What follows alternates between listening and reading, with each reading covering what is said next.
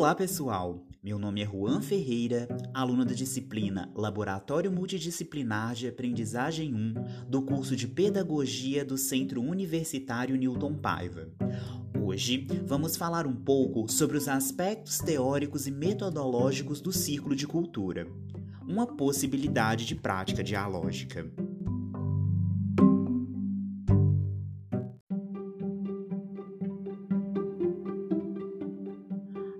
Paulo Freire é considerado um dos pensadores mais notáveis na história. Dentre suas diversas obras reconhecidas mundialmente, destaco a Pedagogia do Oprimido, que trata a educação como prática de liberdade. Educar é dar autonomia ao homem para construir a sua liberdade. Só os homens têm a consciência de serem inacabados e que, através da interação, do diálogo, da indagação e do convívio social, são capazes de problematizar o saber para transformá-lo em experimento e criar suportes ou meios no mundo para transformar sua realidade cultural. Os saberes culturais e especializados devem ser articulados pelos educadores de uma forma transdisciplinar com o objetivo de integrar as múltiplas faces do conhecimento e da compreensão do mundo através da ciência, tecnologia, cultura, para alcançar um saber crítico, libertador e progressista.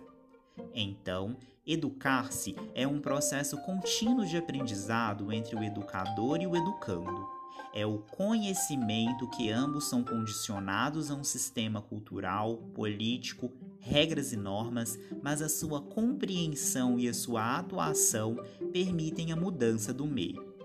E a simplicidade do professor em delegar ao aluno a responsabilidade de problematizar o conteúdo, ter curiosidade, iniciativa de rever os conceitos, o torna mediador da construção de uma consciência libertadora e, ao apontar o caminho, o educador dá segurança ao aluno para desenvolver sua aprendizagem e seguir os seus próprios passos com autonomia e construir o seu papel como ser história. O educador que semeia o diálogo, o debate, o posicionamento crítico-ético abre um círculo cultural. Nesse espaço, ninguém ocupa um lugar proeminente, pois o saber é compartilhado em interações fundadas na horizontalidade, na vivência da aprendizagem. O diálogo traz a força da palavra no sentido de refletir e agir.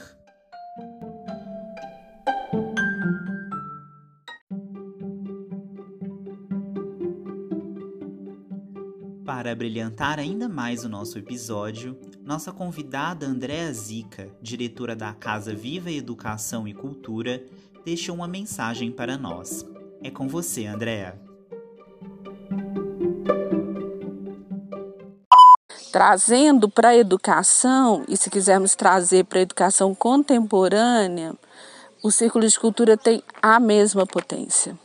Discutir com jovens e até mesmo com crianças questões relativas ao seu cotidiano, numa perspectiva analítica, é, é um recurso pedagógico interessantíssimo.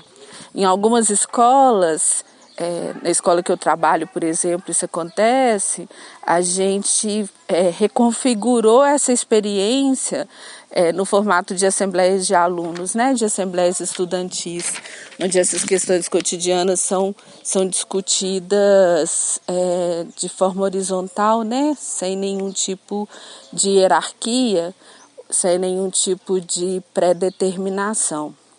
Então não é à toa que o Paulo Freire é realmente o patrono da educação brasileira, né? Ele, ele, ele não só teorizou sobre educação, como é, trabalhou, formatou e trabalhou em projetos que surtiram, que surtiram efeito muito interessante, que geraram frutos que impactam na nossa prática docente até o momento de hoje.